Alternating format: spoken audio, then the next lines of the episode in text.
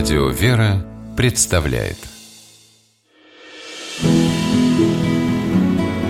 Имена, имена милосердие.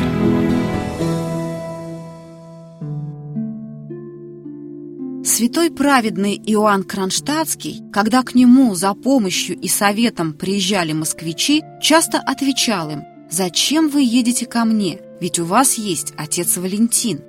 Отец Иоанн имел в виду Валентина Амфитеатрова, священника, о котором люди до сих пор говорят, как о добром пастыре, небесном заступнике и московском утешителе. Валентин Николаевич родился в Орловской губернии в знаменитой семье священнослужителей. Дядей Вали приходился митрополит Киевский Филарет, другим родственником был архиепископ Казанский Антоний. Амфитеатров пошел по их стопам, окончив Московскую духовную академию. В 1874 году в московском храме святых равноапостольных Константина и Елены появился новый настоятель – отец Валентин. Он 18 лет служил в этой церкви, и она стала любимой москвичами. Потом его назначили настоятелем Архангельского собора Кремля – к этому времени о замечательном проповеднике и духовнике уже говорила вся Москва. Сотни верующих тянулись к нему. Отец Валентин проводил в храме по 17 часов в сутки. Всех выслушивал, утешал, для каждого находил доброе слово. Домой, к жене и детям, которых у него было четверо, батюшка возвращался без сил и, как он сам писал, голодный, но радостный. К слову, Своего дома он никогда не имел, семья жила на съемных квартирах. Это не удивляло тех, кто знал, каким бессребренником был отец Валентин. За всю жизнь он ничего не накопил, все раздавал нуждающимся.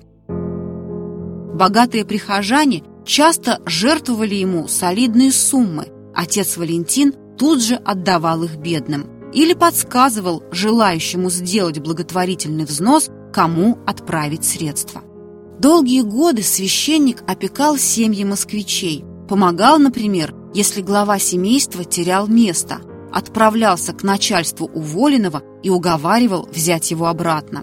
А вдовевшим женщинам батюшка находил или работу, или благотворителей, которые не давали несчастным пойти по миру. Отец Валентин выплачивал множество пособий неимущим, помогал бедным невестам с приданым, и все это делал тайно, через своих знакомых. Под его особым попечением были дети-сироты. Он устраивал их на учебу, оплачивал ее, и если находил возможность, отдавал ребенка на усыновление хорошим людям. Отец Валентин говорил, «Я из тех нянек, для которых их питомцы делаются не менее дороги, как родные дети. Сколько на его попечении было таких питомцев, не сосчитать». Конечно, помогать всем страждущим один отец Валентин не мог, у него не имелось на это средств, зато хватало добровольных помощников. Духовные дети из числа состоятельных никогда не отказывали в материальной поддержке тем, о ком хлопотал батюшка. Да и не только в материальной. Когда отец Валентин решил организовать медицинскую помощь для заболевших прихожан, к делу тут же подключились врачи. К тем, кто оказался беззащитным перед законом, отправлялись адвокаты.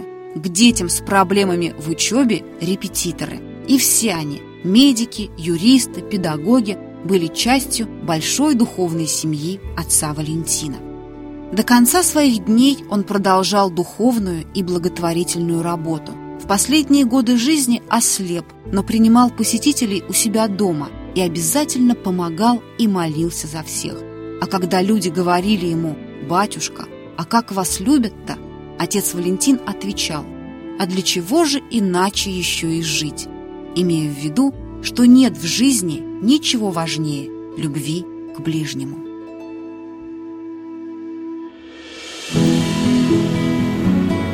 Имена, имена милосердия.